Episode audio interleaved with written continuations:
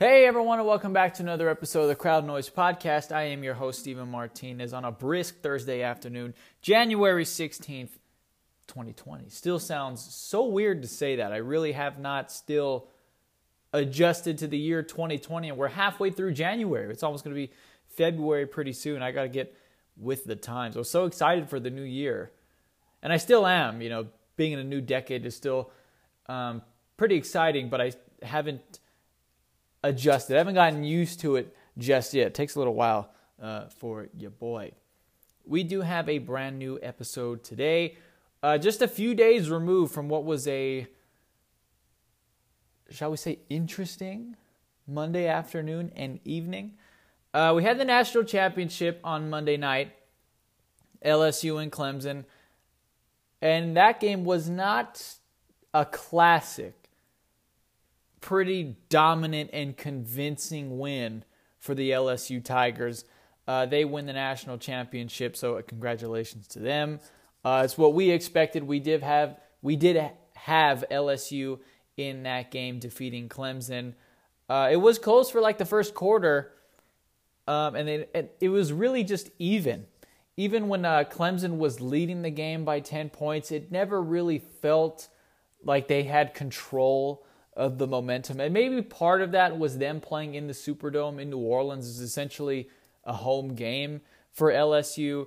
Uh, but after the game, uh, Dabo Swinney, and credit to him, uh, not being a sore loser, said uh, the better team won tonight. They were they were better than us tonight, and they were the better team. And congrats to them. And uh, they clearly were. They they were clearly the better team. They had played the better competition, handled all of those teams, took care of Clemson uh, fairly easily, for lack of a better word, uh, and they're the national champions uh, for the year 2019. Now people are starting to start the conversation. Um, are they the one of the greatest teams in college football history? Are they the greatest team in college football history? And those conversations are always very difficult to have because it depends on what um, your bias is, or do you have a recency bias, or do you have somewhat of a nostalgia bias? But if you look at the criteria for LSU, the the level of competition that they played, and the manner in which they beat those teams, they should be a top five team ever. The 19 LSU Tigers should go down as a top five program in college football history because they embarrassed everybody and their reputation will only be inflated as time goes on because we will look at those players. We will get to see what Joe Burrow looks like in the NFL. And if they become great all time NFL players, it's only going to inflate their legacy even more. Kind of like the 2001 Miami Hurricanes team. A lot of people like to throw them into the conversation uh, as the greatest team of all time because of how many NFL Hall of Famers were on that team. And I think that matters a lot. I think LSU is probably top five right now uh, depending on how well their players uh, perform in the NFL, I, they could potentially jump in top three, top two, and just top one. Like they could be the greatest team of all time. You got to think they play a longer schedule now as well because there's a postseason. It's not just one game national championship like in the days of the BCS. You have to play to get your way into the national championship, and you have to play to get your way into the playoff to begin with. And we all know what happened uh, when they played Oklahoma. They handled Clemson. They didn't beat them down. They didn't blow them out, but they they handled Clemson. They did dominate and embarrass Alabama uh, in Tuscaloosa. That means a lot. And I mean, I've been singing the praises of, of their schedule all year long. You don't need me to tell you how great LSU has been. Um, so congratulations to them, and and you know, good on them for for taking the toughest route possible. There are programs who, I'm not going to say duck, or maybe they do duck the, the other top programs in the nation and try to just get into the playoff as a one loss team or maybe an undefeated team. LSU backed down from no one and they beat everybody. So, congratulations to them. Uh, they were the best team in college football this year. They had the biggest star in college football as well, Joe Burrow. Um, he, he looked like a superstar after that game when he was smoking on that cigar. That was one of the great sports photos um, that we're going to have from now until we all leave this earth. Just that picture of Joe Burrow on, on the couch outside the locker room, you know, with a cigar. That was that was legendary right there.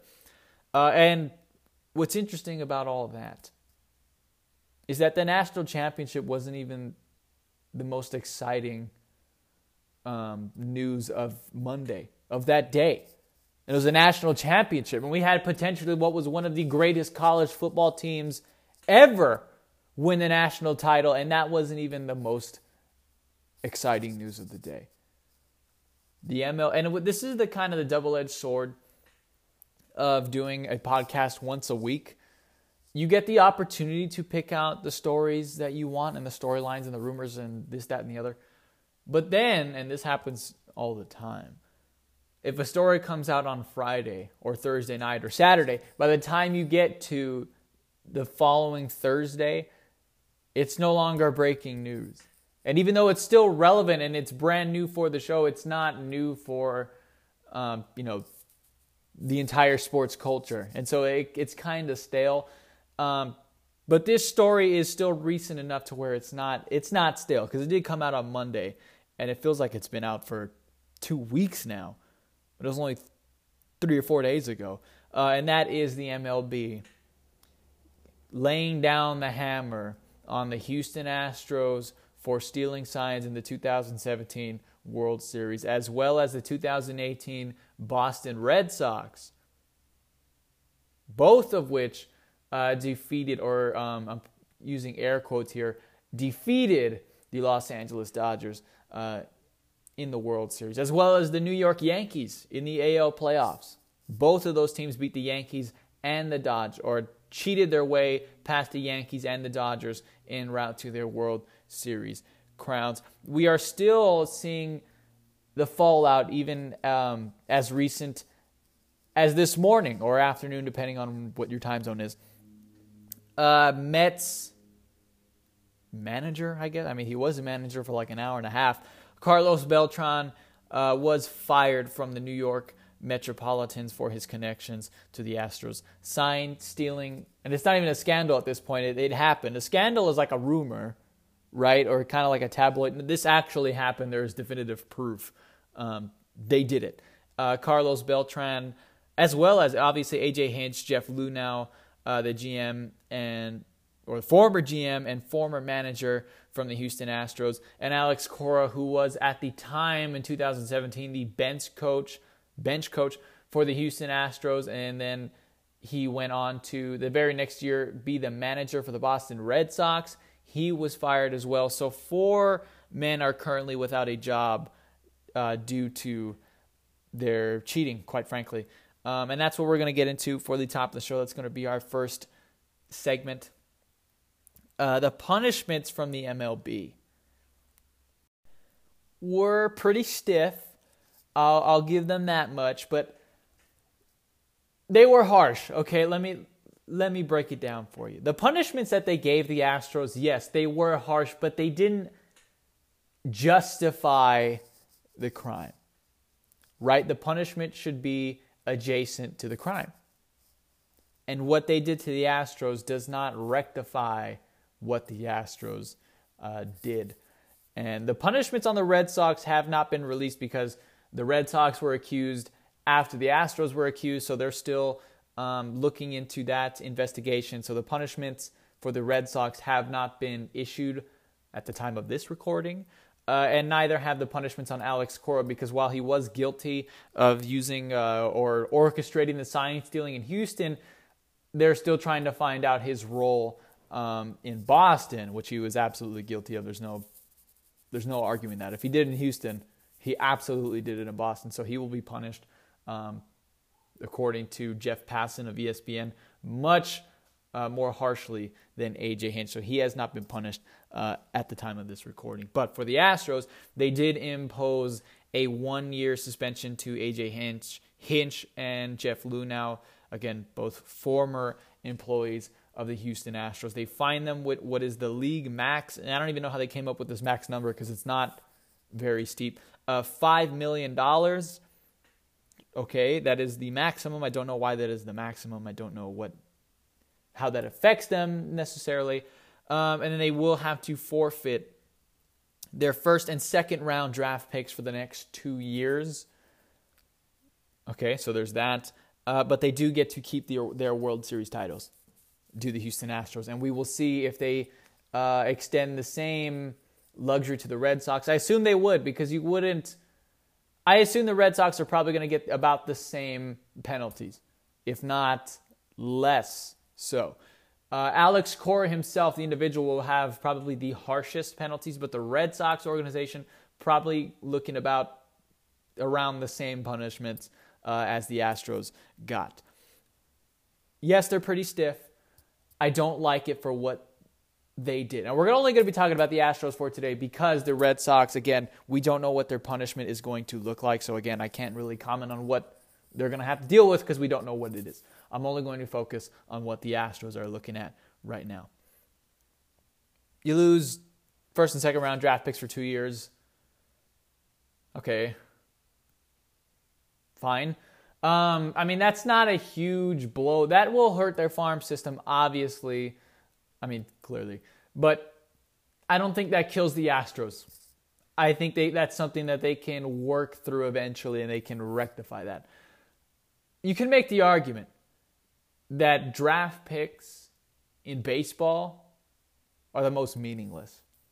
Draft picks. We don't, we're not talking about prospects because prospects are a completely different scenario. If you have a, a, great farm system, you can change the outlook of your franchise overnight by calling those guys up or putting them together in a package and trading for a superstar and then re signing that superstar. We're not talking about prospects, we're talking about the draft picks themselves. Picks are probably, and then you can trade for prospects as well. If you have, if you haven't drafted well, or you have a uh, a dry or a weak farm system, you can ship out um, a reliever or a superstar who's probably not going to re-sign with you and replenish your your farm system. So the draft picks, the draft and draft picks themselves are probably the most useless amongst the MLB, the NFL, NBA. You can make an argument that draft picks are, are the most meaningless amongst those three sports. If you're a lottery team in the NBA and you have a top three pick, you can bring in a guy and he can change your franchise overnight. Ja Morant, LeBron James, not that they're in the same category, but those are the first two names that came into my head. For whatever reason, Kevin Durant, whoever, put whoever you want in that conversation. If you're in the top, after that, you're not really getting that much value. But you do have the chance of getting drafted a guy, and he will play tonight. He will play tomorrow. In the MLB, you draft Bryce Harper, Mike Trout, they're not hitting the field immediately. There is always some level of time that you have to wait until your draft picks hit the field um, in the in the major leagues.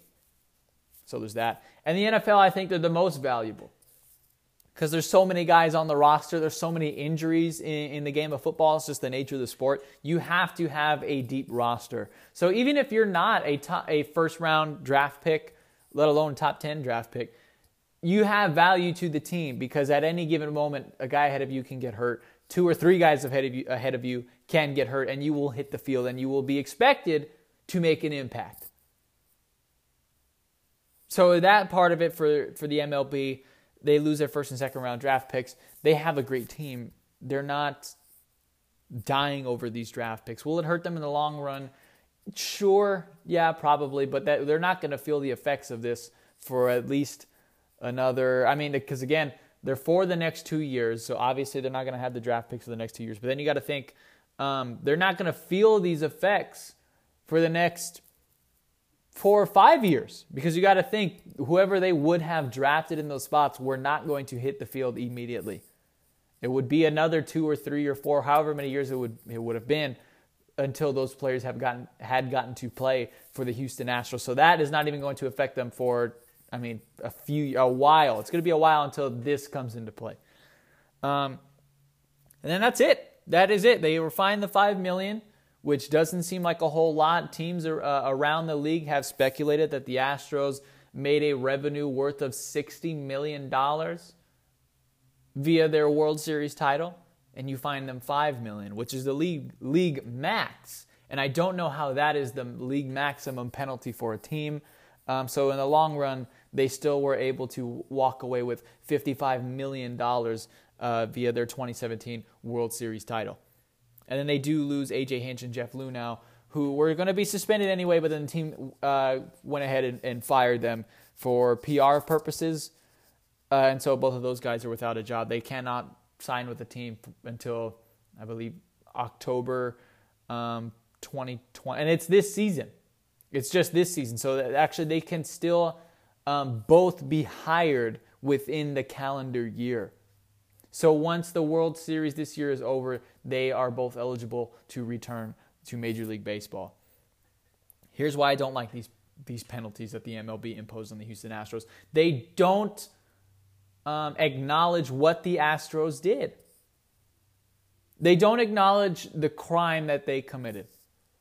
And in case you don't know, which you do, but in case you don't know, uh, over the course of the regular season and postseason, it's stated very clearly in black and white in the commissioner's uh, letter, you know, from the investigation that they conducted on the Houston Astros. They put a camera in center field, and they would, this was used in both the regular season and the postseason, um, not just one or the other. They used it all calendar year long. There was a camera in center field that they would use to catch the um, or steal the catcher's signs to the pitcher, like what pitches uh, the pitcher's going to throw, like what what is he going to throw, fastball, curveball, changeup, whatever the case may be. That was relayed to a monitor inside the dugout, um, which the players and bench coaches were watching. And depending on what they were throwing, they would bang on a trash can. And that's how they would communicate to the batter swing or don't swing, whatever the case may be, whether it was hit the trash can, swing, hit it twice, don't swing, whatever. I mean, they had inside knowledge of what was being thrown at the batter. So that's an advantage. Now, sign stealing is not a new concept in baseball. It's been going on since the invention of the game. Um, and it's kind of I, I guess in, in proper context, I guess kind of cheeky a little bit. It is sort of an unfair advantage, but it is part of the game. All 30 teams um, take part in that. But what the Astros did is they took it to a completely new level. Usually, what sign stealing is is if there's a runner on second base, he will peer into the catcher's, um, you know, where he's giving the sign to the pitcher, um, and then he will relay that to the batter. He'll either make a step or step back. He'll do something to the team will have their own kind of um, signs offensively, and the batter will look at the second baseman and the sec or the runner on second base rather, and based off of that, he'll either swing or not swing. But that's up to the runner on second base to look in to the catcher, um, decipher what the signs are going to be, and it's only when someone's on second because you can't see when you're on first base or third base. So you have to get a runner on second. He has to be able to decipher the pitches. He has to relay that to the batter um, within the amount of pitches it takes for either the batter to strike out, get an out, get a hit, home, whatever the case may be. So it doesn't happen often because again the scenario doesn't allow itself to transpire, you know, however many times a game. The Astros had this uh, access for 27 outs of the game. And there's no and what a pitcher and catcher can do when there's a runner on second base is they can change their signs up. All it takes is for the catcher to go up to the pitcher and say, "Okay, we're scratching whatever signs we have." And the very basic little league like softball YMCA is one is a fastball, two is a curveball, three is a slider, and then four is like a changeup or however you know whatever the pitcher throws that's very standard that it's not that easy in the mlb but they could go to that because it's so easy you know it might throw people. It's so easy. You're not you're not really expecting it, or whatever it is. They have so many different systems um, for signs. All they have to do is change it, and then the runner on second has to figure it out again before he can even give a sign to the batter. So with that is so complicated. It's it's cheating, but it's so hard to do. a lot of t- all the teams do it, but it's not a completely un, it's not like pine tar or anything like that where it immediately affects the game. It's an advantage, but you have to go out and earn that advantage. You're kind of going out of your way to take a shortcut almost. If that makes any sense. But what the Astros were doing, they took it to a whole new level. They made it so accessible that the entire team benefited um, at all in all at bats of the game at home. And they did that throughout the regular season and postseason.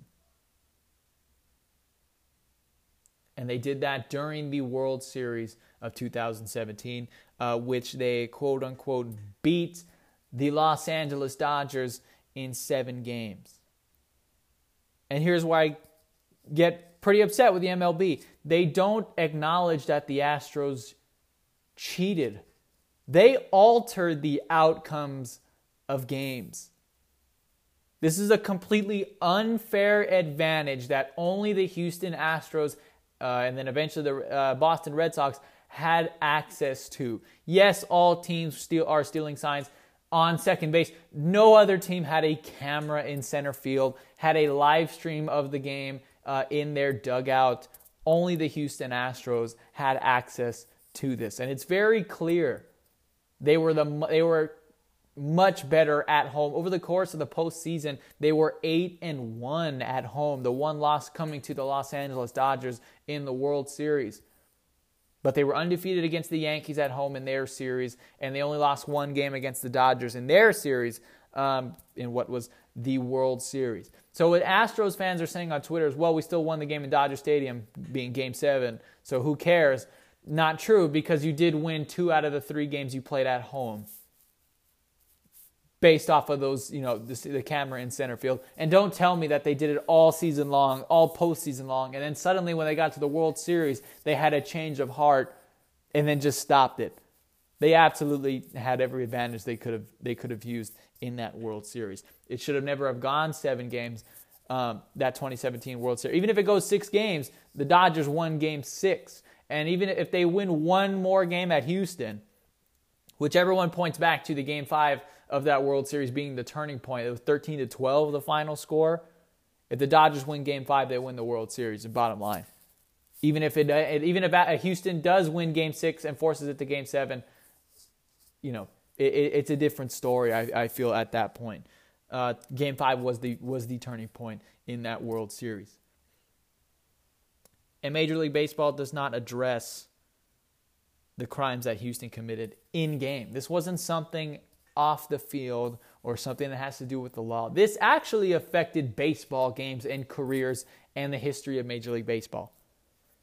What I would have done is I would have, sure, obviously, AJ Hinch, Jeff Luhnow, and uh, Alex Cora, they all should have been banned from the game. Quite frankly, they should have been banned. And I don't know if any of them will even have an opportunity to sign with another, with another team regardless, but they should have been banned from Major League Baseball. They cheated at the world's biggest stage in baseball, the World Series. What more punishment could you possibly give give them for that for that action? They cheated, they altered the World Series. I don't know how they were, they were able to walk away with a one year vacation. That that was pretty um, disgraceful to begin with. They should have all been banned. Number two, what I would have done. They did not want to suspend players. And I there's some part of me that understands why. And then another part that says, well, no, that's not really fair. Uh, I understand why they didn't want to do that because you can't say who is more guilty, who was the one banging the trash cans, who is involved in this, were there some players against it. I understand that. But here's the argument I have to that very same point you can't cheat a little. You can't cheat more than someone else. You cheated. You absolutely cheated. I don't care if it was a little bit. I don't care if you wanted to do it. I don't care if you didn't want to do it. You did it. And guess what? Regardless if any of those players were voluntary or not, they all got a World Series ring. So they all benefited. What I would do is I would not suspend any one player, but I would go I would this would be my my course of action. Any player who is a member of that 2017 Houston Astros team should be banned from the postseason for the next 2 years. So even if you're not on the Astros right now, but you were on that team and you you were you gladly collected your World Series ring, you should be banned from the postseason for the next two years. The Houston Astros as, as an organization should be banned from the postseason for the next two years. And if you are on that um, Houston Astros team currently and you were not a member of that 2017 World Series, you should be allowed to open up your contract. Like, like free agency, you should essentially have the right to say, I want to go play for a team that is playoff eligible. Even if you're under contract, you should be able to, you should be relieved of your contract and have the option or the right, rather, to go back into free agency. That would be my second course of action.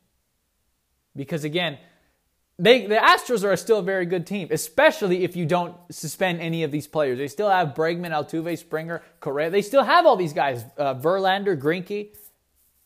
In fact, they're tied with the Yankees as World Series favorites for this year. So, what kind of an insult would that be to baseball and its fans if you, you impose these quote unquote death penalty punishments and in the very same season the Astros win the World Series, which they are very much capable of? So, I would ban them from the postseason. Um, the team currently and all members of the team in 2017. That would be my course of action. And finally, this is the most standard one. I don't know how they they walked away without this punishment. They should be forced to vacate the 2017 World Series. They didn't win it. They did not win it. They cheated throughout the regular season, granting them, I believe it was the number one seed in the postseason, or at least um, throughout the AL playoffs, because the Dodgers had the number one seed in the postseason that year. And they used it during uh, the World Series and the, throughout the postseason, excuse me where they beat the Yankees in seven games, going undefeated at home. Kind of, I mean, I don't think that's just a coincidence. And where they went two and one against the Dodgers at home. So, and throughout the playoffs, they were eight and one in the postseason. So they should be forced to vacate that World Series title. They should have no World Series banner, and they should revoke all the players' World Series rings. That's, I mean, that's just bottom line. That's where I would have started, quite honestly. I don't know how they were able to walk away from that as the 2017 World Series champions. And I, you don't give it to the Dodgers because a lot of people are saying the Dodgers should be back to back World Series titles because they lost. They were the runner up in both um, World Series. You, you can't do that because that World Series would be tainted as well. You're giving it to a losing team or a team that lost in the World Series. Even if they were cheated against, uh, I can't, in good faith, say that the Dodgers deserve to be the World Series champs for 2017, 2018. I just can't. What we were robbed of was Yankees Dodgers back to back seasons because both years the Reds or the Yankees lost to the Red Sox and the Astros as well as um, or similar to the Los Angeles Dodgers. So we were robbed of Yankees Dodgers and back to back World Series, and who knows how any of those series would have played out. I think the Dodgers were better in 2017. The Yankees were probably a little bit better in 2018. So maybe we get a Yankees Dodgers split in the World Series 101. The world will never know. We were robbed of that. And I think it's just grossly unfair that the Astros get to keep their World Series. And if the Astros get to keep it, again, we don't know what the Red Sox penalty is going to look like. They're not going to take away the, the Red Sox World Series. Okay, they're just not. If they didn't take it away from the Astros, they're not taking it away from the Red Sox. That would that would just be strange. I don't I don't see why you would take it away from one and not both. It should be both. So the Red Sox are not going to lose their World Series. And even though yes, both of their titles will forever be tainted. Forever. I mean, it's always until the end of time going to have an asterisk against or next to both of those World Series titles. They should not be allowed to even hang up that banner or have that trophy stand in, in both of their facilities. They just shouldn't. They, they should be revoked. There should no be there should be no World Series champion for 2017 and 2018. Bottom line. Because again, Alex Cora, and he was kind of the ringleader in this whole operation in Houston. AJ Hinch said he did not want to take part of it. He didn't want to cheat, wanted to do it the right way. And there was even cases where he would tamper with um, the monitor in the dugout. He did not want to take part of it, but he did. He, he didn't feel too guilty when he was when he was in the parade in Houston. Okay, so it, even though he didn't want to do it, you know, you still you can't cheat a little bit. Again, you don't just sort of cheat a little bit. No, you cheated. I don't care if you wanted to or you, you didn't. You, you cheated. Alex Cora was a ringleader. So that tells me he didn't just have a change of heart and say, "Well, this isn't right. Well, I'm going to fix I'm going to clean things up in Boston." They go from I mean, barely making the wild card game the year before, losing two um, or not the wild card game, but they go from yeah they they go from barely making the wild card in 2017 to then being World Series champions in 2018. And then the year after that, this season currently, they don't even make the postseason.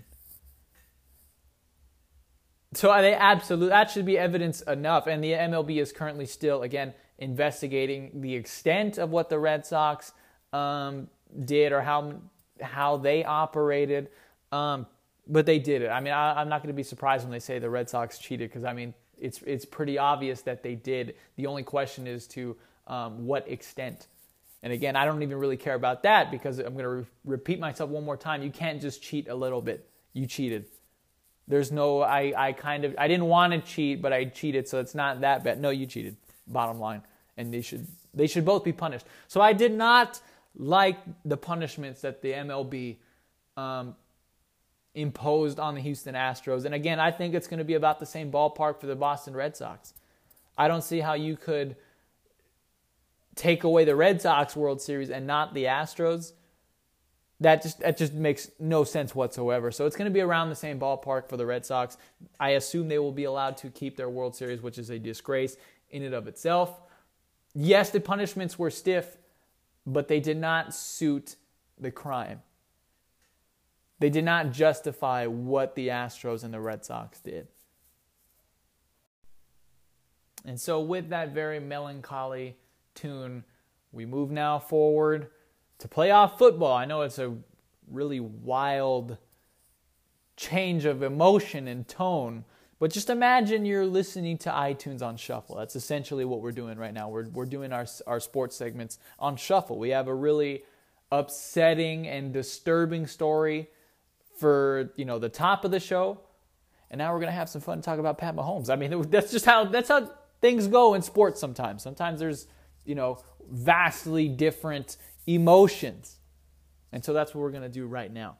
We move forward to playoff football. And we picked four games last week. Uh, we went two and two. So, I mean, could have been better, could have been worse. So, uh, we had the 49ers over the Vikings. That one I felt pretty confident in. And the Vikings played very well. I mean, excuse me, the 49ers played very well. The Vikings actually um, did not. So then we have, we did pick the 49ers, and then we have the Titans and the Ravens. That one was another shocker by the Tennessee Titans.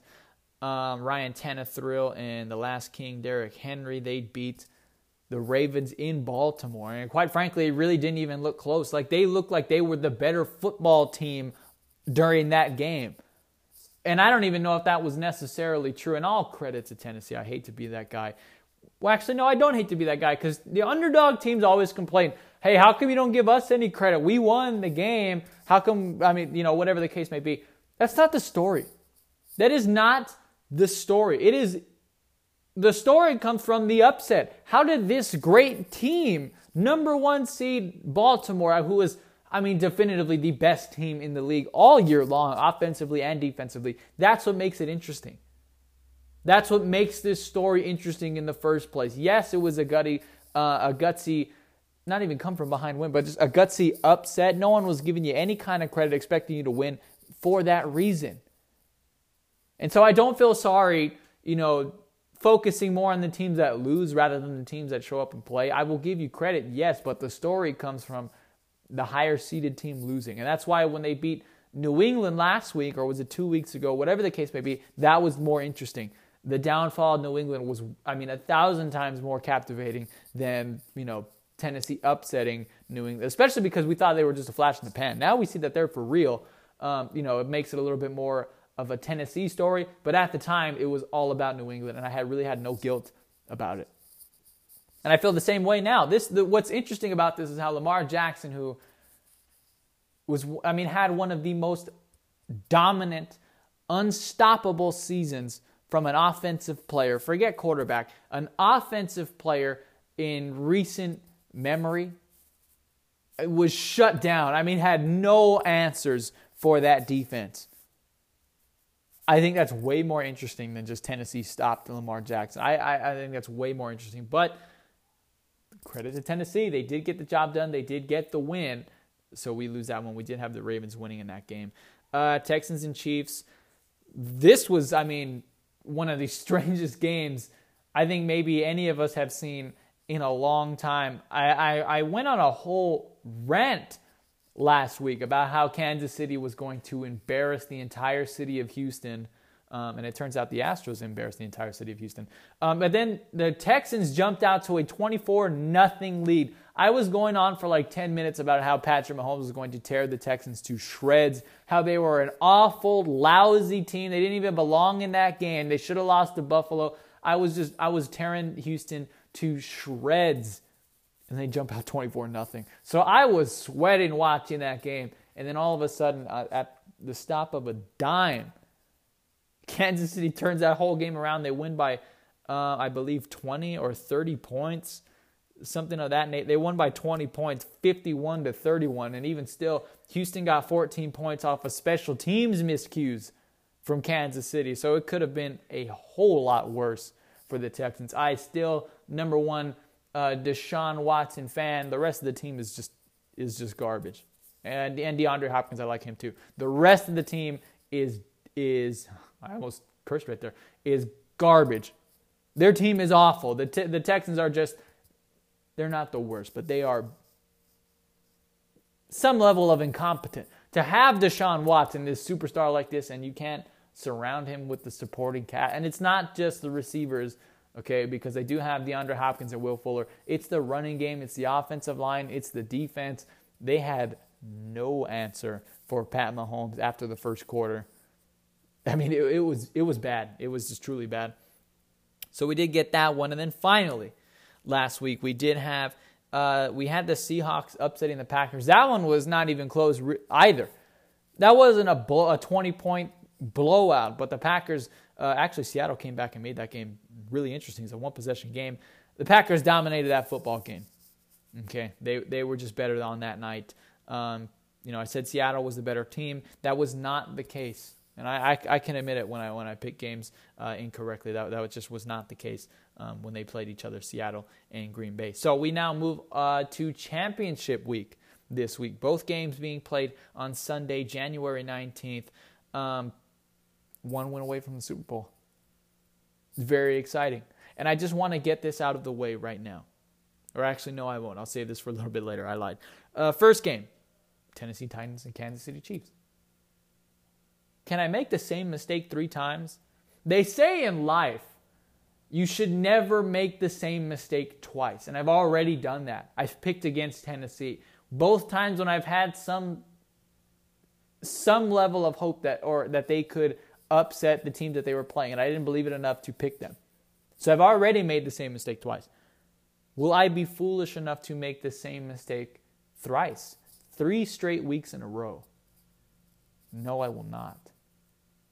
Because the Chiefs are actually going to beat the Titans this week, and they're not going to get upset. And this is what I what I hope happens.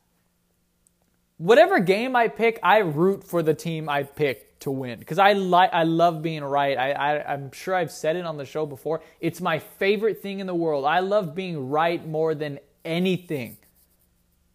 And I know that's not a really good personality trait, but it's just who I am. I love being right. It's my favorite. So I root for teams that I pick for when I'm watching the game. I will be especially rooting for the Chiefs this Sunday, and that game is at what time is it at? Uh, 12 o'clock uh, Pacific time, so uh, right at noon. I will be rooting so hard for Pat Mahomes and the Chiefs, not because I don't like Derrick Henry, because I do. Not because I don't like Ryan Tannehill, because I do. Not because I don't like Mike Vrabel, because I do. They're not. They're not moving the needle in the Super Bowl. And it's the Super Bowl. People are going to watch regardless. But do we are we do we really want Ryan Tannehill in the Super Bowl. I mean, great for him. I am so happy for him. I mean, he's making his money whether it's at Tennessee or, or, or somewhere else. Ryan Tannehill proves that he he is a starter.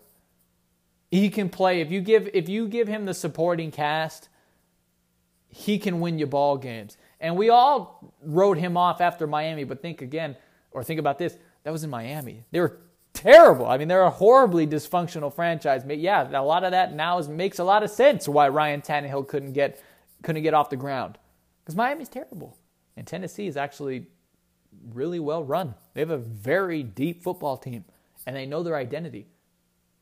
Do we want to see that in the Super Bowl? Do you want to see Ryan Tannehill and Derrick Henry in the Super Bowl, or do you want to see Pat Mahomes, Tyreek Hill, Travis Kelce?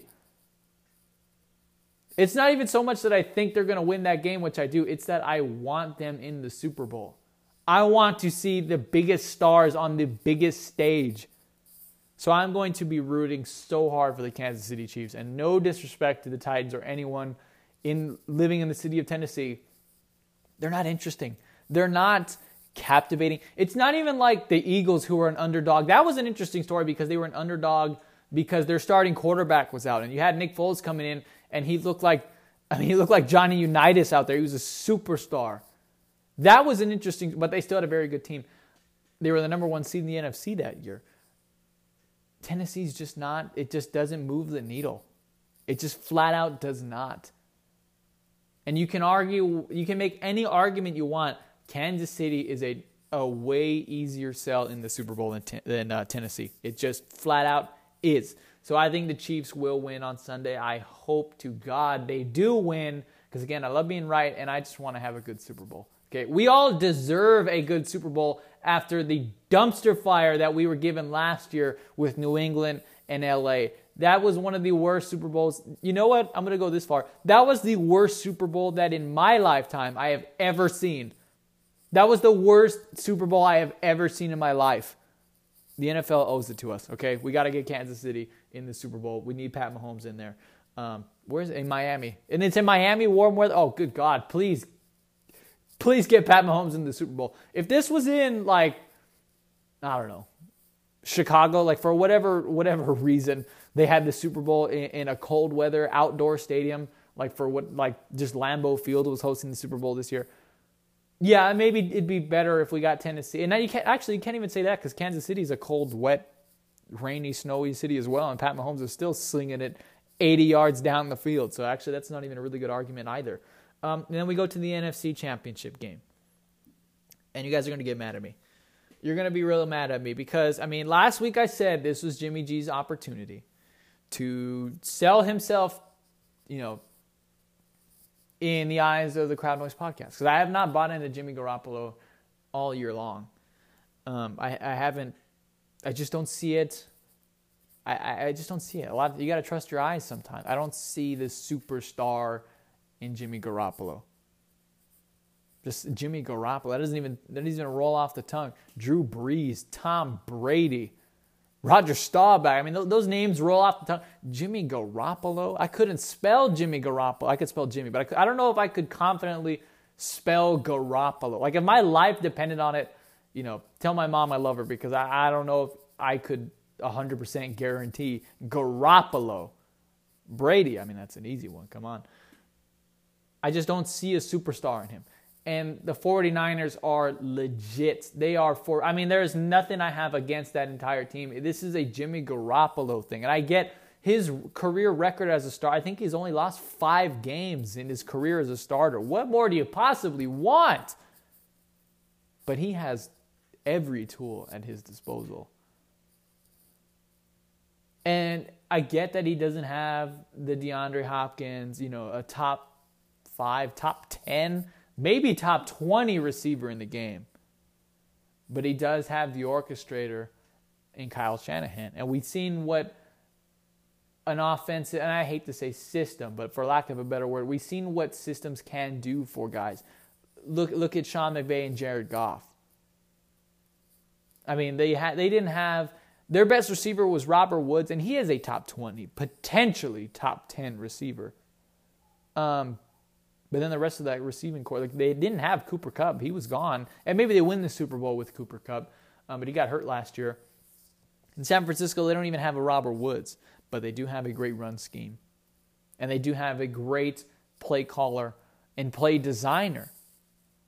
And then they do have the best defense in the National Football League. That takes so much pressure off of a quarterback. When you don't have when you don't go into games thinking you need to score 28 points to have a chance, that just takes an entire load off of your shoulders.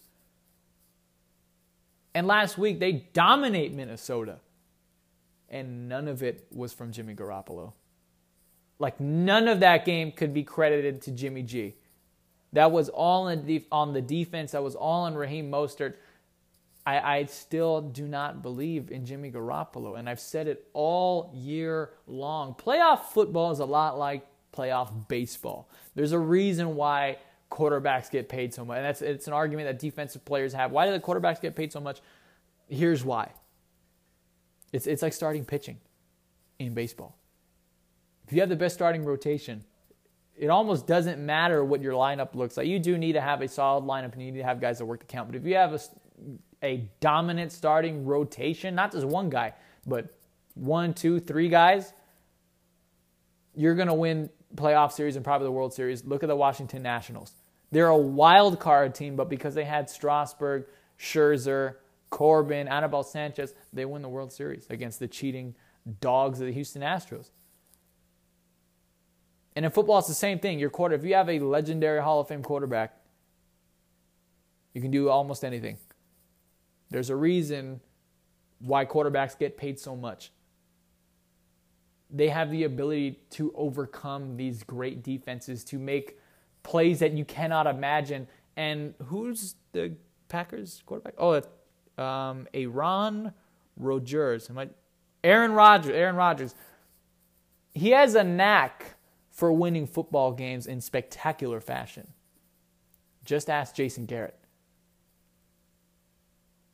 the Packers are going to win this football game because of Aaron Rodgers. And the 49ers are fantastic. They have a great, well built team. But in playoff football, it's about quarterback play. The reason last week that Seattle almost came back and beat Green Bay was because of Russell Wilson. Only because of Russell Wilson was that game even close, and they almost won that game. Playoff football is about quarterback play. It just flat out is. And I don't know in a one on one duel if I'm going to take Jimmy Garoppolo over Aaron Rodgers. I'm not. I'm taking the Packers to win um, this Sunday at 3:40 Pacific time. And think about this. Again, I am rooting for the Packers. I am rooting for the Packers to win this game, not just because I'm picking them to win, but tell me this isn't an easy sell. Aaron Rodgers, Pat Mahomes in the Super Bowl, the State Farm Bowl. It's so easy. The State Farm Super Bowl. But then you talk about Pat Mahomes, Jimmy Garoppolo. That does not that does not move the needle. Ryan Tannehill, Jimmy Garoppolo, or even Ryan Tannehill, Aaron Rodgers. That does not move the needle. Aaron Rodgers, Pat Mahomes. That moves the needle. That is record-breaking ratings, views, and it's the Super Bowl, or probably it's going to have millions and millions of people around the world watching it, regardless. But this is the best possible game the NFL can hope for. A Super Bowl one rematch in the 100th year of the NFL Packers, Chiefs, Rodgers, Mahomes. This is what people want to see. This is what I want to see. Rodgers, Mahomes. I hope it happens. So here's to hope, and we all get what we deserve um, come Super Bowl Sunday, or this Sunday rather, because we'll we'll have the answer by 3:40 Pacific time uh, this January 19th. So let's close out the show real strong. We got some uh, a lighthearted quote of the week for you, and I say lighthearted because it's pretty uh, funny, or at least I thought it was. Um, let's clean ourselves of the stench that is the entire city of Houston and the entire region of East Texas. Let's just rid ourselves of that ungodly stench of cheating. I, it just it makes me so. Fr- and what's what's so aggravating about that, and I'm getting back into it all of a sudden, is that they got away with it. They did. Let's be honest, they got away with it. They were able to keep their World Series. I'm done with it. Let's let's have some fun to close out this the end of the show. Uh, we get the best quote, or rather, at the end of every single episode, we get the best quote that I heard throughout the week or saw, whatever. Um, and then we put it at the end of the show and we call it the quote of the week. It's uh, quite literal, um, but it gets the job that lets you know what we're going to do. We're going to talk about the quote of the week during the quote of the week segment. It's, it's, it's like uh, the New Year's Rockin' Eve. You know exactly what it is. You know what date it's on. You know what time it starts. You know what they're going to be doing.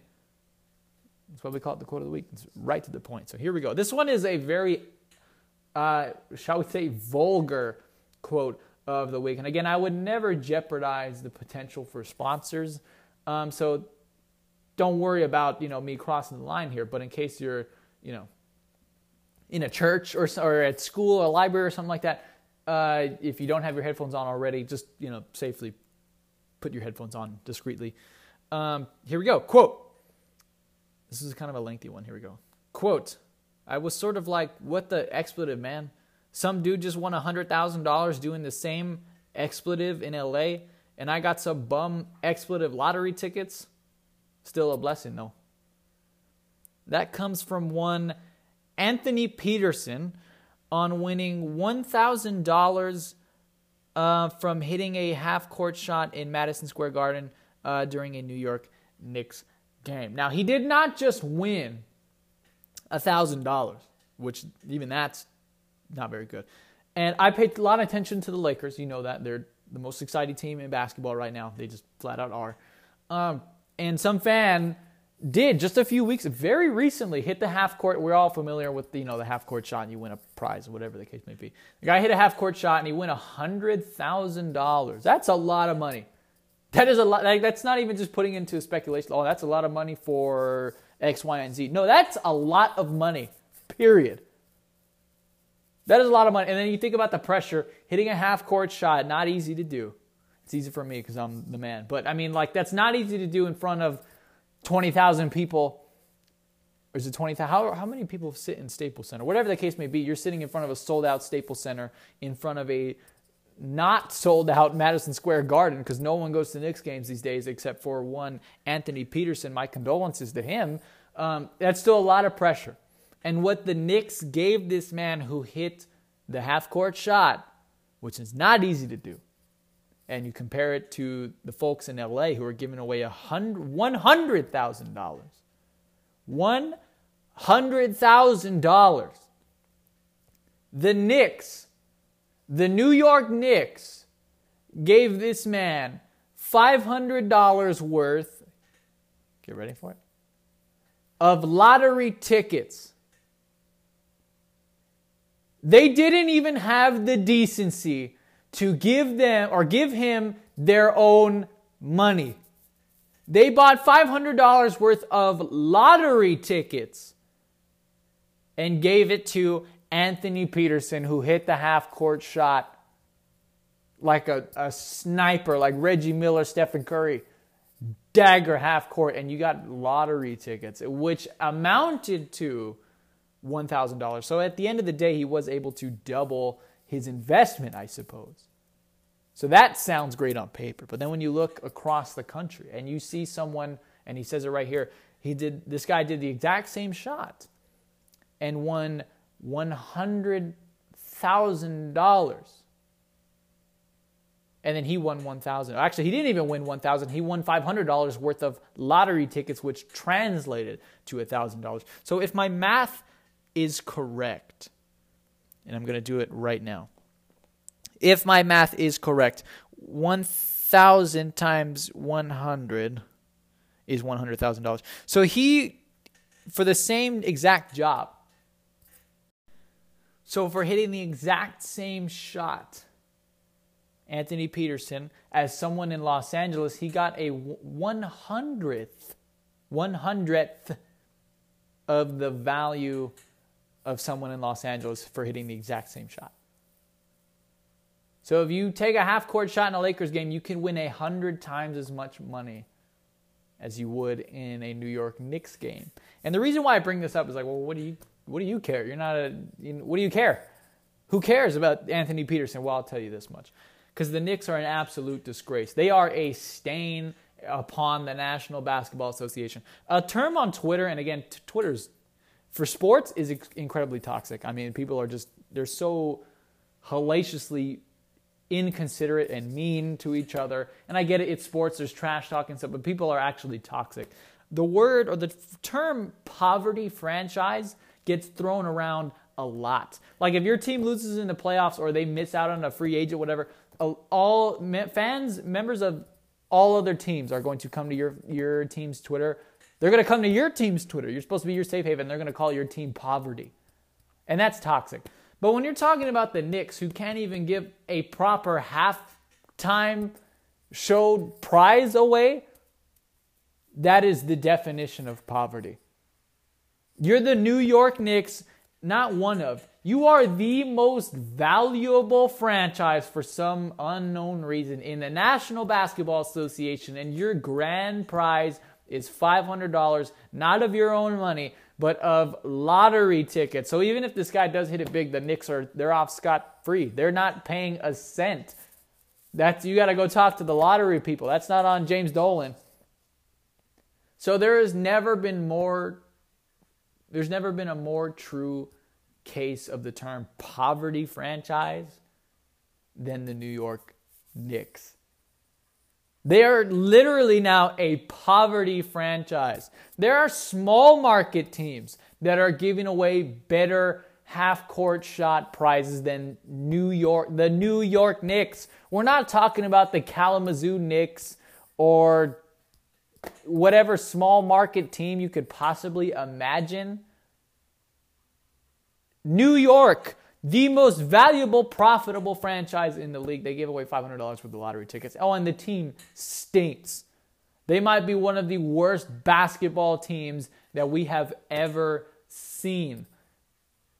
So you think they would give away the best half court and halftime prizes to try and bring people in to watch this god awful basketball team. And poor Anthony Anthony Peterson, he is actually one of the people who, you know, and I don't mean to call him dumb because I would not want to insult him. And I'm not going to call him dumb, but it's like at some point, when do you like what I'm trying to say is he spent money on going to a Knicks game, which that is not, he's not a dumb person, but that was a dumb decision, I would say. Do not spend money on the New York Knicks because they do not give a damn about you they don't they don't give a damn about their own basketball team, let alone the fans. They just clearly do not. So that was his one fatal mistake was that he spent money on a Knicks game, and we don't even know how much money those tickets cost. We don't know where he sat. If he sits, you know, five rows up from half court, he may have lost money. He may have lost money on this transaction. His tickets may or may not have cost him more than his winnings. We do not know and those numbers have not been released to the media at this point. But at right now, I'd be pretty curious to know what what his tickets costed. Did he even make money off of this shot? The Knicks are the truest sense of a poverty franchise. That's going to bring us to the end of this week's episode. Uh, I'm kind of all riled up from the Astros, or excuse me, the Asterix and then now the New York Knicks can't even they don't have the decency to put a good basketball team on the court and yet they can't even they muster up the courage to give away a realistic half court shot prize. It, it's it's unbelievable. It's a disgrace. Um, enjoy the games this Sunday. I know I will. Um, go Packers. Go Chiefs. It's what we deserve as fans of the game. We deserve Aaron Rodgers, Pat Mahomes. It's what we all want to see. It's what we all deserve to see. I will talk to you next week.